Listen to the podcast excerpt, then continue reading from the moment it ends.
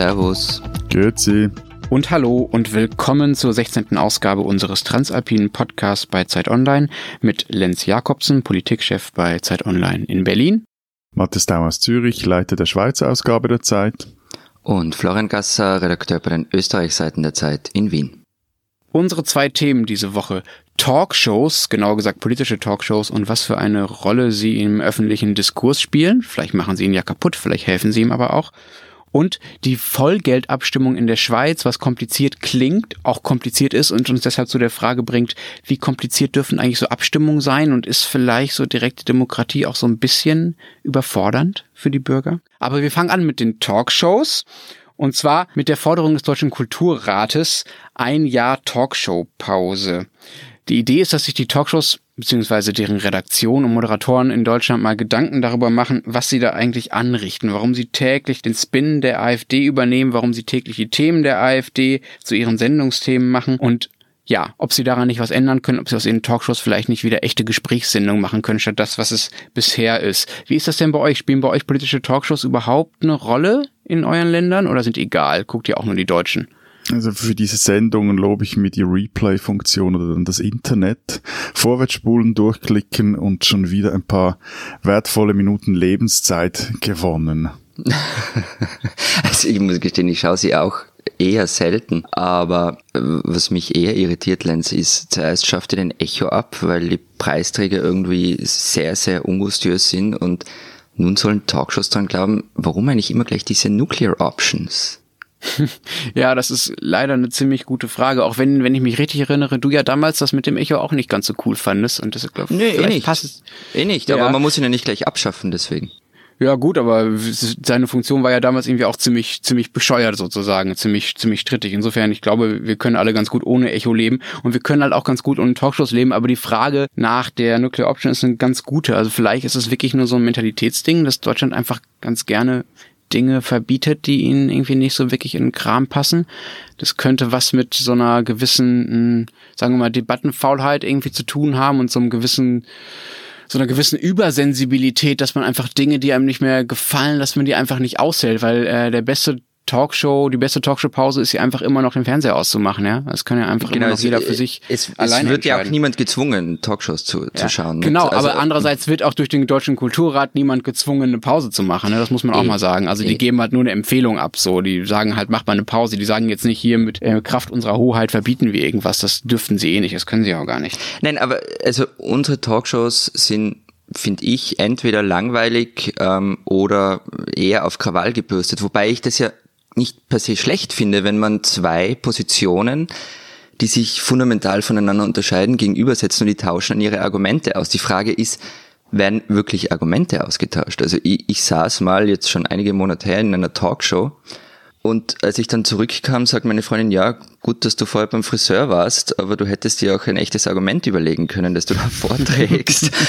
also, und es ist schon ein Problem. Man sitzt da irgendwie, weiß ich nicht, in dem Fall waren es glaube ich 45 Minuten zu fünft plus Moderator und dann gibt's noch drei Einspieler.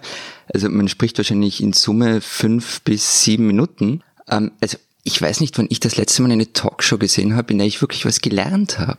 Ja gut, aber es ja. sind doch eigentlich vor allem politische Unterhaltungsshows und keine debattiert-Telekolleg-Sendungen. Ich meine, auch unser Podcast lebt ja davon, dass sich Waldorf Gass und Stettler Daumen auf die Mütze geben und dann der Swedish-Chef Jakobsen schlichten muss.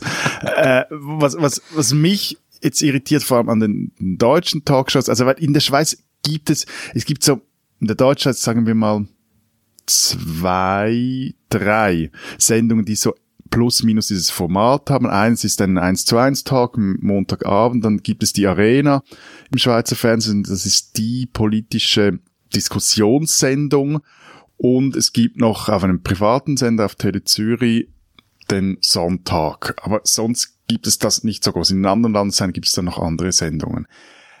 Aber was mich irritiert an den deutschen Sendungen halt auch ist, dass hier allen voran die öffentlich-rechtlichen auf diese immer gleichen, halt vermutlich sehr quotenträchtigen Themen setzen. Also Flüchtlinge, ja, AfD, Tag, Flüchtlinge, oder? Islam, Islam, Flüchtlinge, AfD, AfD, Flüchtlinge, Islam, Islam, Kopftuch. Ja, vor allem, es mhm. gibt, es gibt, glaube ich, jeden Tag eine Talkshow im deutschen Fernsehen. Ja, das kommt ungefähr hin. Und es gibt auch einen guten Grund dafür aus Sendersicht. Ne? Das ist nämlich die billigste Variante, den eigentlichen Auftrag zu erfüllen. Ja, also die öffentlich-rechtlichen müssen ja anders als äh, die Privatsender oder im größeren Ausmaß zumindest als die Privatsender äh, ihrem Bildungsauftrag, ihrem politischen Bildungsauftrag irgendwie nachkommen, so. Und das tun sie halt in Form dieser Talkshows, indem sie der Politiker reinsetzen. Das gilt dann halt als politische Bildung und als Beitrag zur Debatte. Und es ist unglaublich billig. Es ist günstiger als jede Dokumentation, die man erst recherchieren muss. Es ist günstiger als jedes politische Magazinformat. Es ist sowieso günstiger als Dinge, die irgendwie per Auslandsreportage den Deutschen näher gebracht werden, so, ja. Das ist, sagen wir mal, der finanzielle Grund dafür. Und was ich bei der Besetzung ganz problematisch finde bei den Talkshows ist, dass es da ja auch überhaupt nicht danach geht, wer sich mit Dingen wirklich auskennt oder wer vor allen Dingen dazu mal was Neues zu sagen hätte zu Themen, sondern dass es darum geht, wer gesichtsbekannt ist. Das klingt total abfällig, gesichtsbekannt, ja. Das ist aber äh, genau das, was gemeint ist. Also äh, die Talkshow-Redaktionen setzen in ihre Runden Leute, die die Menschen, die Zuschauer erkennen können, ohne dass sie erst den Namen lesen müssen. Aber jetzt mal ganz im Ernst, ist es nicht auch etwas verlogen, wenn wir uns jetzt über die Talkshow so enervieren ja. und davon uns über Gesichtsbekannt lustig machen? Also schau, schau dir mal unser eigenes Blatt an, schau dir mal äh, unser eigenes Online-Portal an. Also am Schluss sind ja dort auch sehr häufig die immer gleichen ähm, Gesichter, Nasen, die dort auftauchen, auch weil man die Leute kennt. Und okay. das ist halt, ja. Das ist grundsätzlich ein Ding, so funktioniert halt das Mediensystem, kann man gut finden oder nicht. Okay, das stimmt, aber ähm, erstens ist die Hoffnung, dass äh, oder mein Eindruck, dass wir nicht fünf Parteivorsitzende zusammen auf eine Doppelseite pressen würden und darauf hoffen, dass sie sich echt jetzt mal toll weiterbilden und Argumente austauschen und der Leser echt was lernt, sondern dass wir einzelnen Leuten ein bisschen mehr Platz geben und dass wir äh, uns natürlich auch besser vorbereiten. Also das ist schon mein Eindruck, dass äh, in diesen Talkshows die Moderatoren oft eigentlich keine wirklich journalistische Rolle erfüllen, sondern quasi Dinge abfragen, ja, quasi als Stichwortgeber fungieren und gar nicht, auch selber gar kein großes Erkenntnisinteresse haben gegenüber ihren Gästen. Da gibt es übrigens eine, eine wunderschöne Geschichte, die ist allerdings schon zwei Jahrzehnte alt.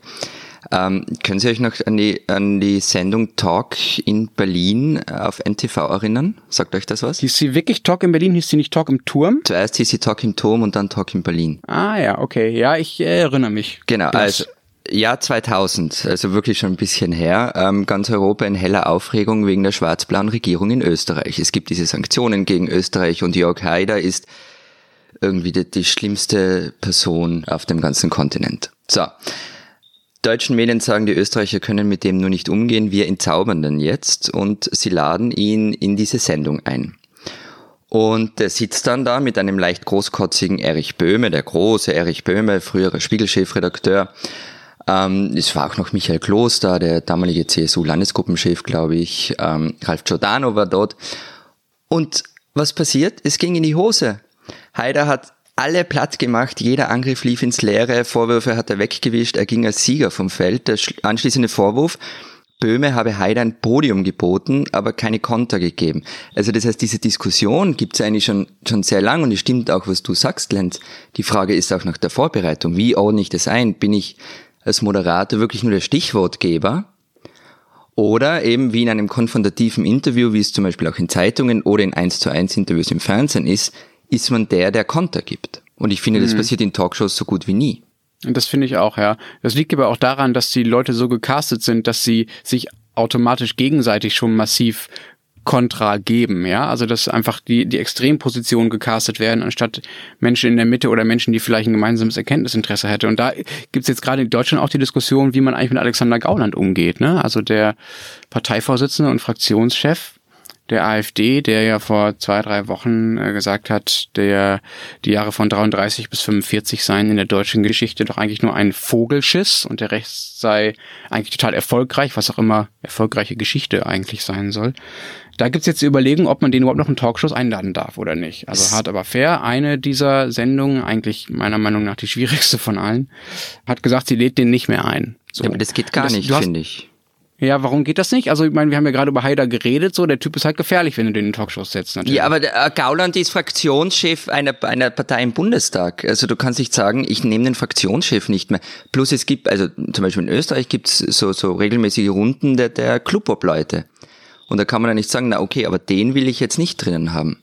Okay, aber also sorry, also das mit den Clubobleuten verstehe ich noch, dass man sagt, okay, da gibt es ein formales Besetzungskriterium, das ändern wir jetzt nicht. So, das verstehe ich. Aber erstens gibt es das in Deutschland nicht und zweitens würde ich schon sagen, es muss doch irgendeine inhaltliche Grenze geben, ab der jemand gesellschaftlich und damit auch im Fernsehen geächtet wird, egal was der für eine Funktion hat. Also ja, angenommen, Angela Merkel, Angela Merkel würde plötzlich anfangen zu sagen, Hitler war ein toller Mann. Natürlich müsste die geächtet werden auf irgendeine Art. Natürlich bräuchte es einen anderen Umgang mit der dann könnte ich sagen, ach ja, ist ja unsere Bundeskanzlerin, aber, machen wir einfach weiter wie bisher. Aber ja? ein, groß, ein großer Unterschied ist doch noch, wenn jetzt die Zeit, wenn jetzt Zeit Online entscheiden würde, wir wollen mit Gauland nichts mehr zu tun haben, ist das unser, beziehungsweise jenes unserer Chefs, freies, die können das frei, ist eine freie Entscheidung, das so zu machen, weil wir finden, wir sind ein privates Medium, können tun und lassen, plus, minus, was wir wollen, so. Wenn jetzt aber ein gebührenfinanzierter Sender, einer Politiker, eine Partei, die vom Verfassungsschutz weder verboten wurde, noch wird sie vom Verfassungsschutz überwacht, prinzipiell jetzt einfach nicht mehr einlädt, also diesen Mann, dann finde ich das schon recht problematisch. Also auf welcher mm. Grundlage tut das dieser Sender? Wenn dann sollen sie ihm halt gegen äh, einen Gegner vis-à-vis -vis setzen, der, der oder die ihm Paroli bieten kann und argumentativ das, die Kappe waschen. Ja, aber also genau deshalb habe ich diese Haider-Geschichte auch erzählt. Also man muss halt wissen, wen man sich da einlädt und eben entsprechend vorbereiten, entsprechend die Gäste einladen. Aber zu sagen, ich lade den einfach überhaupt nicht mehr ein, weil ich gebe ihm sonst ein Podium, mhm. ein Mann, der einfach Fraktionschef im Bundestag einer Partei ist. Also das, ich finde, also, das geht nicht. Dieses mit den Funktionen zu argumentieren, finde ich wirklich völlig schräg. Das, da, also da lasse ich mich echt nicht überzeugen, Florian, sorry, aber wir müssen ja auch nicht einer Meinung Nein. sein, sind wir ja oft nicht. Ähm, aber was, was eher meine Sorge ist, ehrlich gesagt, wenn man den Gauland nicht mehr einlädt, dann sitzen da halt die vermeintlich harmloseren Nasen der AfD. Dann hat man da halt Jörg Meuthen sitzen, einen der anderen Parteivorsitzenden, also sein Co-Parteivorsitzender, der hat so ein lustiges, bäriges Grinsen und sieht irgendwie ganz harmlos aus ist im Kern genauso radikal wie Gauland, aber sagt halt nicht ganz so krasse Sachen wie er. So. Das bedeutet, wenn man Gauland nicht mehr sieht in der Öffentlichkeit, aber die Partei ja weiterhin zu ihm steht, er weiter der Parteivorsitzende ist, dann verharmlost man ja prinzipiell die Partei, wenn man da die Leute reinsetzt, die irgendwie netter aussehen. So, dann denken die Leute, ach, die AfD ist ja gar nicht so schlimm. So. Das wäre so ein bisschen mein Problem mit dieser Gauland-Verhinderungsstrategie. Aber, aber ist, ist, ich meine jetzt eben über Talkshow-Verbot oder Gauland-Boykott zu sprechen ist das wirklich die richtige Diskussion oder geht es nicht viel mehr darum, was wir vorhin jetzt angesprochen haben, halt einfach auch am Fernsehen, auch in diesen Talkshows, dass die Verantwortlichen wieder ihre journalistische Arbeit richtig machen. Also halt sich überlegen, wenn sie sich da einladen, halt sich überlegen, wollen wir jetzt einfach nur Krawall? Okay, finde ich für einen privaten Sender ist ganz okay, aber für einen, beim gebührenfinanzierten Sender gibt es ja da auch noch mehr, ja in Deutschland, Österreich und in der Schweiz, wo diese Sender ja noch viel mehr, also bei euch sind diese Sender ja viel mehr noch politisch auch kontrolliert, gibt es ja Möglichkeiten da auch einfach an die, eine gewisse journalistische Qualität zu appellieren und sagen, äh, hört mal auf mit diesem Zirkus, wir wollen da irgendwie ja, andere Formate oder eine andere Diskussionskultur. Ich meine, nur, nur eine, eine Anekdote noch, das war ja recht lustig, bevor die AfD groß wurde in Deutschland, hattet ihr ja keinen so richtig bösen Rechten bei euch, außer vielleicht den einen oder anderen in der MPD, aber die konntet ihr ja dann wirklich nicht in die Talkshows einladen. Also, Ach ja, das ging dann doch nicht. Ja, ja? nee, das, das, das, das, das gab's ja nicht. Also die habe ich kaum je gesehen, so meine ich. Aber das führt ja dazu, dass Roger Köppel zum erfolgreichsten schweizerischen Talkshow-Export wurde. Wenn man einen bösen Rechten wollte, dann wurde er eingeladen. Wenn es um Islam ging, dann nachher wurde die voll Roger Köppel ist der, der jetzige Chefredakteur der Weltwoche, ne? Genau, Einer, der war mal bei der Welt und ja. hat von der her äh, diesen äh, und ist SVP-Nationalrat. Und wenn es um den Islam geht und man irgendeine vollverhüllte Konvertitin suchte, dann wurde man bei Nora Illi in der Schweiz fündig. Also, das ist doch die Diskussion, die man führen müsste. Wie viel Krawall will man in diesen Sendungen und vor allem wie viel Krawall will man im gebührenfinanzierten Fernsehen? Hm. Hm. Ich, vielleicht zum Abschluss, ich kann nur sagen, also die Talkshows, die ich am liebsten gucke, und das kann so ein bisschen so eine Berufskrankheit und so eine, so eine langweilige Blasenperspektive sein, aber ich gucke am liebsten tatsächlich die, die Talkshows, in denen nicht unbedingt Politiker sitzen, sondern zum Beispiel Journalisten oder sonstige Beobachter, die halt sich tatsächlich oder vermeintlich mit Dingen ein bisschen auskennen, ohne selber da besonders große Aktien zu haben. Ja, es gibt im RBB, also dem Rundfunk Berlin-Brandenburg, eine super Sendung äh, die Beobachter mit äh, drei, vier Journalisten, die sich da äh, wöchentlich zusammensetzen. Und es gibt auch immer noch den Presseclub Sonntagmorgens in der ARD, der irgendwie auch ein bisschen was über die Welt erklärt, ohne dass man gleich das Gefühl hat, die Leute zoffen sich gleich hinter der Bühne weiter. Ich meine, was, was in der Schweiz so ist, eben, ich habe von, von der Arena gesprochen, dass dort zum Beispiel, wenn es um Abstimmung geht, dann extrem viel auch darauf geachtet wird, dass die Befürworter und die Gegner genau gleich viel Zeit haben. Also ist ja fast wie bei Kanzlerduellen. Es gibt auch TV-interne Statistiken, welche Parteien und beziehungsweise Vertreter wie oft in diese Sendung eingeladen werden. Ehrlich gesagt, unterm Strich. Ist schon ein bisschen übertrieben, oder? ich weiß nicht, ob es übertrieben ist, in, in, wenn ich in der Haut von Jonas Breuer, der ist da Moderator und dafür verantwortlich, auch Redaktionen stecken würde, würde ich das sehr wahrscheinlich auch so machen, weil ich sonst jeden Sonntag äh, eins auf die Mütze kriegen würde, dass ich hier wieder zu viel den oder zu viel jenen eingeladen habe. Aber A, man merkt der Sendung an, hm. Es wirkt dann halt irgendwie so politisch korrekt auch gecastet oder so total ausgeglichen. Und das Aber, andere ja. ist, nur kurz, das andere, es gibt dann wie auch so diese Gegenreaktion in der Sendung selber. Auf der einen so diese super austarierten Abstimmungssendungen und auf der anderen Seite laden sie dann einen Verschwörungstheoretiker wie Daniele Ganzer ein und reden irgendwie über 9-11 und dessen kruden Theorien. Also das, ich weiß dann auch nicht, ob es das dann besser macht. Hm. Vielleicht können wir uns darauf einigen, dass sowohl dieses, diese quantitative Repräsentationsfetisch-Sache, die ihr da offenbar habt, Matthias, also wir laden halt irgendwie die Leute genauso ein, wie sie irgendwie die Bevölkerung vermeintlich repräsentieren, irgendwie nicht so toll journalistisch ist, als auch dieses, wir laden halt Leute ein, die sich möglichst krass streiten, damit wir möglichst wenig nachfragen und möglichst wenig selber machen müssen, nicht so toll journalistisch ist und dass wir da, dass es da vielleicht an Talkshows, aber natürlich auch an andere Medien Anspruch gibt, da wieder ein bisschen von runterzukommen. Das ist, glaube ich, nicht nur ein Fernsehproblem, ehrlich gesagt. Diese Österreicherin sollten Sie kennen. Sigi Maurer war bis vergangenes Jahr Nationalratsabgeordnete der Grünen und eine, die eigentlich fast keinem Konflikt aus dem Weg ging. Ihre politischen Positionen sollen hier aber nichts zur Sache tun. Vergangene Woche machte sie Facebook Privatnachrichten eines Wiener Bierladenbesitzers öffentlich, an dessen Geschäft sie täglich vorbeigeht. In diesen Nachrichten hatte sie erniedrigt zum Moralsex aufgefordert und dann rüde Analsex in Aussicht gestellt. Er selbst behauptet übrigens, die Nachrichten nicht selbst verschickt zu haben. Maurer hat den Mann dann im Netz geoutet mit vollem Namen und Geschäftsadresse. Nun ist der Online-Pranger sicher keine schöne Methode und wie ich finde auch ziemlich problematisch und vielleicht auch gefährlich, aber juristisch hatte Maurer nach österreichischem Recht überhaupt keine Möglichkeit, sich dagegen in irgendeiner Form zu wehren. Die Folge so wie es aussieht, wird dieser Herr nun Sigi Maurer verklagen wegen übler Nachrede und Kreditschädigung, Ausgang ungewiss. Aber die österreichische Staatssekretärin im Innenministerium hat angekündigt, dass sich die im März von der Regierung eingesetzte Taskforce zur Verschärfung des Sexualstrafrechts nun auch mit dieser Art von Belästigung befassen und mögliche Konsequenzen erarbeitet wird. Sigi Maurer hat mit ihrem Posting also gleich mehreres aufgezeigt, nämlich was sich Frauen noch immer tagtäglich anhören müssen und eine Lücke im österreichischen Recht. Sigi Maurer, eine Österreicherin, die man ruhig kennen kann.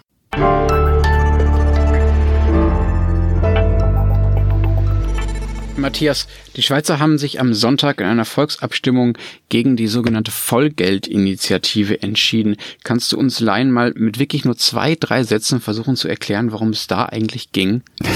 Nein, aber ich versuche es trotzdem. Okay, Aufgabe. Also die Idee war, dass künftig nur noch die Nationalbank Franken schöpfen darf und nicht mehr wie heute auch die privaten Banken. Die tut uns heute zu 90 Prozent. Das sollte, so die Idee der Initianten, die Stabilität des Finanzsystems stärken. Dazu muss man wissen, die Initiative wurde 2011 lanciert im Nachgang der Finanz- und Bankenkrise, bei dem ja in der Schweiz die UBS, also eine der Großbanken, fast hops ging und vom Staat gerettet werden musste. Jetzt aber zehn Jahre nach dem beinahe Kollaps der UBS scheint dieses Thema der Bevölkerung nicht mehr so richtig zu ziehen. Die Initiative wurde mit äh, 75 Prozent Nein-Stimmen abgelehnt. Hey, äh, also nichts für ungut. Erstens einmal hast du jetzt mehr als zwei bis drei Sätze gebraucht. Ich, es waren alles um, Kommas. Aber ist es nicht irgendwie gefährlich, wenn etwas so wahnsinnig komplexes wie diese Vollgeldinitiative und ich habe wirklich versucht, die zu verstehen und habe lang dafür gebraucht, um auch nur das Gefühl zu haben, ansatzweise sie erfasst zu haben. Wenn, wenn so etwa, über so etwas einfach abgestimmt wird, stell dir mal vor, das wird angenommen und es hätte bei der Wahlbeteiligung hätten 18 Prozent der Schweizer dafür ausgereicht. Wie kommst du jetzt auf die 18 Prozent? Wie hoch war die Wahlbeteiligung? 34 Prozent, nicht? Also, rechnen. Stimmt. Äh, na gut, also zum einen wäre jetzt die flapsige Gegenfrage, traust du denn deinen Nationalräten eher zu, in Österreich solche komplexen Fragen zu beantworten? So etwas nennt man Arbeitsteilung. Das ist die Idee von repräsentativer Demokratie. Okay. Ich erzähle dir nachher noch kurz eine Anekdote dazu Ja. aus der Schweiz. Aber das andere ist, es gibt ja auch gewisse Erfahrungswerte, ob es eine solche Initiative überhaupt eine Chance hat. Das wiederum erklärt auch die mäßige Wahlbeteiligung, wobei die in der Schweiz immer relativ niedrig ist. Wäre jetzt die umstrittener gewesen, hätte sie wirklich Chancen gehabt, wäre auch die Wahlbeteiligung höher gewesen. Also der Entscheid auch demokratisch nochmals stärker legitimiert. Diese Vollinitiative, die hatte von Anfang an eigentlich überhaupt keine Chance. Alle Parteien, alle Verbände waren dagegen. Und die Initianten selber waren recht unerfahren, beziehungsweise dann gegen den Schluss auch, glaube ich, noch untereinander zerstritten. Aber ja, klar, also du, du hast recht, in der Schweiz kann das Volk auch über die wirklich großen Fragen befinden. Gleichzeitig ist es halt die, der, der Alltag der direkten Demokratie, der ist unglaublich äh, banaler. Da, da, geht's eher dann um irgendwelche Kredite für neue Feuerwehrstationen, für äh, vielleicht mal ein neues Stadion, für den Umbau eines Gartenareals, für, für Schrebergärten etc. Also es geht ja nicht immer nur ums Grundsätzliche. Aber wie banal ist das denn wirklich? Beziehungsweise heißt es, heißt, wenn es banal ist, dass es irgendwie einfacher zu entscheiden ist? Also ob man eine Grünfläche zum Schrebergarten umbaut oder ob man da vielleicht sozialen Wohnungsbau hinmacht oder ob man da Parkplätze hinmacht oder ob man das braucht, damit äh, man genug grüne Lunge und genug äh, gute Luft in der Stadt hat. Das sind ja Dinge, die sind finde ich überhaupt nicht trivial, wenn man mal anfängt drüber nachzudenken, ja. Also auch da bin ich mir nicht so sicher, ob man da, ob da nicht einzelne Leute auch überfordert mit sein können oder auch ich damit überfordert wäre, ja. Wie entscheidest du denn sowas, Matthias? Ja gut, das, ich, ich meine mit trivial oder, oder einfach, es ist einfach anschaulicher. Also wenn du dich, eben, wie Florian so richtigerweise gesagt hat, wenn du, diese Vollgeldinitiative, die hat so, die, die alle Konsequenzen, die die gehabt hätte, die haben nicht mal spezialisierte Ökonomen wirklich äh, voraussagen können, was es genau bedeutet. Also da, da, über diese Idee wurden ja schon x wissenschaftliche Papers verfasst, die ist auch so mäßig neu. Ähm, so, und das ist natürlich etwas anderes. Also wenn ich nicht weiß, was am Schluss wirklich rauskommt, wenn ich jetzt da Ja stimmen würde. So bei einer neuen Grünfläche, bei einem Schrebergarten sind die Folgen oder von mir aus auch bei einem Stadion oder einem äh, kommunalen Wohnungsbau sind die, Bau sind die Folgen dessen ja so plus minus überschaubar. Kann dann sein, dass dieser eine Frosch dann trotzdem nicht dort leicht, obwohl man mir versprochen hat, in diesem Biotop, dass man da baut, baut der dann trotz, der da drin lebt. Aber das finde ich sind schon gewisse graduelle Unterschiede. Und wie ich das mache, ja, ich lese mich ein, ähm, ich versuche mich schlau zu machen, mal mehr, mal weniger, aber ich, ja, ich recherchiere jetzt natürlich auch nicht, ob jetzt wirklich die, die Kriminalpolizei der Stadt Zürich ein neues äh, Hauptquartier in Zürich West braucht oder ob sie nicht diesen Mietvertrag doch hätten verlängern können. So, also da, sondern du glaubst du einfach irgendwem, der sagt, die brauchen das jetzt. ja, nein, ich habe hab ja gewiss, es gibt ja Abstimmungsunterlagen. Es gibt ja zu jedem, zu jeder Abstimmung kriegst du äh, sowohl auf nationaler, kantonaler oder lokaler Ebene ein, ein Büchlein oder, oder eine Zeitung ist das jetzt eher in der, in der Stadt Zürich und im Kanton, in der alle diese Vorlagen en Detail erklärt werden. Aber Matthias, zwei, zwei kurze Gedanken dazu. Erstens, was du gesagt hast, es gibt diese Erfahrungswerte. Das funktioniert ja nur so lange, solange es einen gesellschaftlichen Konsens gibt ähm, und solange diese Erfahrungswerte auch, auch noch etwas aussagen. Aber es, in, in vielen Ländern funktionieren die ja nicht mehr. Siehe Brexit, siehe Trump. Äh, Also in der Schweiz, entweder funktioniert es erstaunlicherweise nach wie vor, aber irgendwann kann es halt auch vorbei sein. Und das Zweite, habt ihr dadurch, durch diese Initiativen nicht Dauerwahlkampf? Also du erzählst mir ständig von Initiativen, die bei euch gerade zur Abstimmung kommen. Ja, sicher, das ist ja unser Running Gag, wenn ich mal nichts zu schreiben habe, mich bei dir wieder ausweine, dann nachher sagst du mir einfach, habt ihr nicht noch irgendeine Initiative irgendwo in Peter, über die du was schreiben könntest? Und ist ja eine und die Seite ist voll, so. Ähm, also das, zuerst zur Frage schiefgehen, also das finde ich so etwas seltsam. Also du gehst das hatten wir irgendwie schon letzte Woche. Du gehst so davon aus, es gibt ein richtig und falsch eines politischen Entscheids. Wir hatten doch da über die EU diskutiert. Nein, es ist um Erfahrungswerte. aber, Nein. Also Erfahrungswerte, ja klar kann man etwas in die Hose gehen. Also die, äh, die Masseneinwanderungsinitiative, das war klassisch äh, in die Hose, da ging was in die Hose. Aber kann es halt geben, shit happens. Also auch Regierungen können irgendwie mal steil gehen und irgendwelche Entscheide fällen, die, die falsch sind. Und am Schluss ist es ja so, wie gerade die Masseneinwanderungsinitiative gezeigt hat, also das, da ging es darum, dass eigentlich, wenn man das jetzt eins zu eins umgesetzt hätte, die Personenfreizügigkeit aufgekündigt hätte werden müssen mit der EU, was wiederum dazu geführt hätte, dass die bilateralen Verträge mit der EU gefährdet gewesen wären. Jetzt ist es aber so, jede Initiative ist ja eine Verfassungsänderung und die Verfassungsänderung, für die braucht es dann wiederum ein sogenanntes Umsetzungsgesetz. Also darin wird beschrieben, wie wird diese Verfassung, wie wird dieser Verfassungsartikel dann umgesetzt. Yes, und dieses yes. Gesetz muss dann auch wiederum durchs Parlament. Du kannst dann auch wieder gegen diesen Entscheid des Parlaments wiederum das Referendum ergreifen und dann nochmals das Volk darüber das, abstimmen das lassen. Das Schöne daran, dass es so kompliziert ist, dass uns die Themen nie ausgehen werden. Ja, nein, und das zeigt einfach, auch wenn das mal so beschlossen wird, wie jetzt in diesem Fall umgesetzt, wird es dann vielleicht trotzdem etwas anders. So. Hm.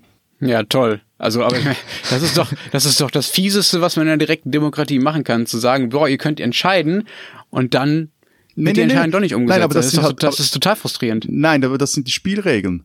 Die Verfassung gibt einfach quasi, das ist der Grundsatz. So, machst einen Verfassungsartikel, aber dann braucht es halt ein Gesetz, mit dem du den umsetzt. Aber klar, mhm. ja, da wird natürlich teilweise auch versucht zu tricksen. Ich persönlich finde die Umsetzung der Masseneinwanderungsinitiative schlecht. Ich finde, da hätte man durchaus auch mal halt etwas äh, härter umsetzen können, um auch mal zu zeigen, was das dann für Folgen gehabt hätte. Aber ähm, so sind halt die Spielregeln und die Spielregeln, die kennen ja alle. Also nochmals, mhm. man hätte auch wiederum gegen diese Umsetzung wieder das Referendum ergreifen können. Mhm. In Berlin gab's äh, vor einem Jahr ungefähr eine Abstimmung darüber, ob der Flughafen Tegel äh, geschlossen werden soll. Das ist der letzte innerstädtische Flughafen Europas, wenn ich richtig informiert bin. Also da leiden 30.000 Menschen drunter, darunter ich, dass die Flugzeuge dann noch über die Stadt fliegen. Und da gab es eine Volksabstimmung darüber, ob das, ob der, ob Tegel offen gehalten werden soll oder nicht. Äh, es gibt ja den Plan, seit mehr als 10, 15 Jahren hier einen neuen Flughafen zu bauen, der immer noch nicht fertig ist. Ihr wisst um dieses Gewürge. Und da hat sich die Mehrheit der Leute dafür entschieden, dass Tegel doch bitte offen gehalten werden soll. So. Das Problem ist, es gibt offenbar gar nicht die rechtliche Grundlage, das umzusetzen. Es gibt so viele verpflichtende Verträge zwischen den Bundesländern, die da beteiligt sind und dem Bund und den Unternehmen und so weiter, dass man einfach gar nicht so schnell diese Erlaubnisse, äh, die es für Tegel gibt, verlängern kann. Das funktioniert gar nicht so. Und das führt jetzt natürlich dazu, dass in Berlin hier die Leute sitzen und sagen so, Moment mal, wir haben doch was entschieden, warum kommt denn das jetzt nicht so? Und das ist, also finde ich die Gefahr vor allen Dingen, wenn man, äh, wenn Länder, die damit nicht so viel Erfahrung haben, dieses System übertragen, was ihr da in der Schweiz habt, dass die Leute gar kein Gespür dafür haben, über was abgestimmt abgestimmt werden kann und was nicht und auch die das Ineinandergreifen, sagen wir mal, von verfassungsrechtlichen Vorgaben, die du ja gerade beschrieben hast, Matthias, und äh, von Abstimmungen und über was kann man überhaupt abstimmen, dass das überhaupt nicht eingeübt ist und das führt dann nur zu Frust. Naja, es ist in Österreich ist ja auch in der Schweiz das große Vorbild für direkte Demokratie und wir müssen das auch hier einführen, weil das ist so toll.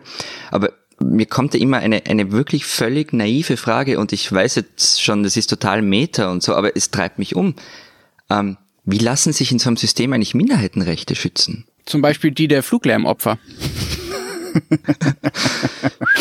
ich, ich habe dem Florian gesagt, lass uns nicht über Meta diskutieren, lass uns endlich mal konkret über direkte Demokratie diskutieren. Also, lies ein Buch, Politologe, da wirst du es erklärt erhalten. Aber also du hast keine Antwort drauf. Okay. Nein, ich habe eine Antwort drauf. Äh, die Antwort ist Rechtsstaat. Die Antwort ist, dass halt trotzdem nicht alles möglich ist. Und die Antwort ist, Achtung, Cliffhanger, im November vermutlich wird über die sogenannte Selbstbestimmungsinitiative der SVP abgestimmt. Die fordert, dass Landesrecht vor Völkerrecht gestellt wird, was wiederum bedeuten könnte, dass die Schweiz aus der Europäischen Menschenrechtskonvention austreten müsste. Und anhand von dieser Abstimmung werden wir in Sendung was das dann auch für eine Nummer ist, ausgiebig darüber diskutieren können, wie man in einer direkten Demokratie die Minderheitenrechte schützt. Spoiler, eine Variante ist unter anderem Völkerrecht, internationale Verträge, Menschenrechtskonvention. Die spinnen, die Schweizer. Das Postauto ist ein Schweizer Mythos. Gelb, schwarz, rot bringt es die Touristen sicher über die steilsten Alpenpässe und vor engen Kurven schallt das Horn durchs Tal. So weit, so kitschig. Ähm, aber nun kam im Februar raus, dass die Postauto AG, die der Schweizerischen Post gehört, also dem Staat, im großen Stil beschissen hat. Sie machte Gewinne, die sie mit buchhalterischen Tricks verschleierte, um keine Subventionen zu verlieren. Am Montag wurde nun bekannt, dass die oberste Postchefin und die gesamte Geschäftsleitung der Postauto AG abtreten müssen, was ziemlich gaga ist. Was, was ist jetzt an dem, Entschuldigung, was ist an dem gaga? Die Manager, die Verantwortung übernehmen, kennt ihr das einfach nicht in Österreich?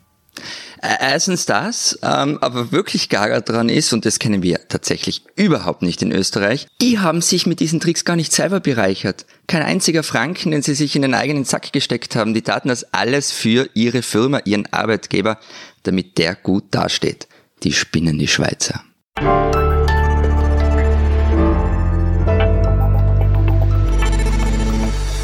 Das war's diese Woche bei der 16. Sendung von Servus, Grüzi und Hallo, unserem Transalpinen Podcast.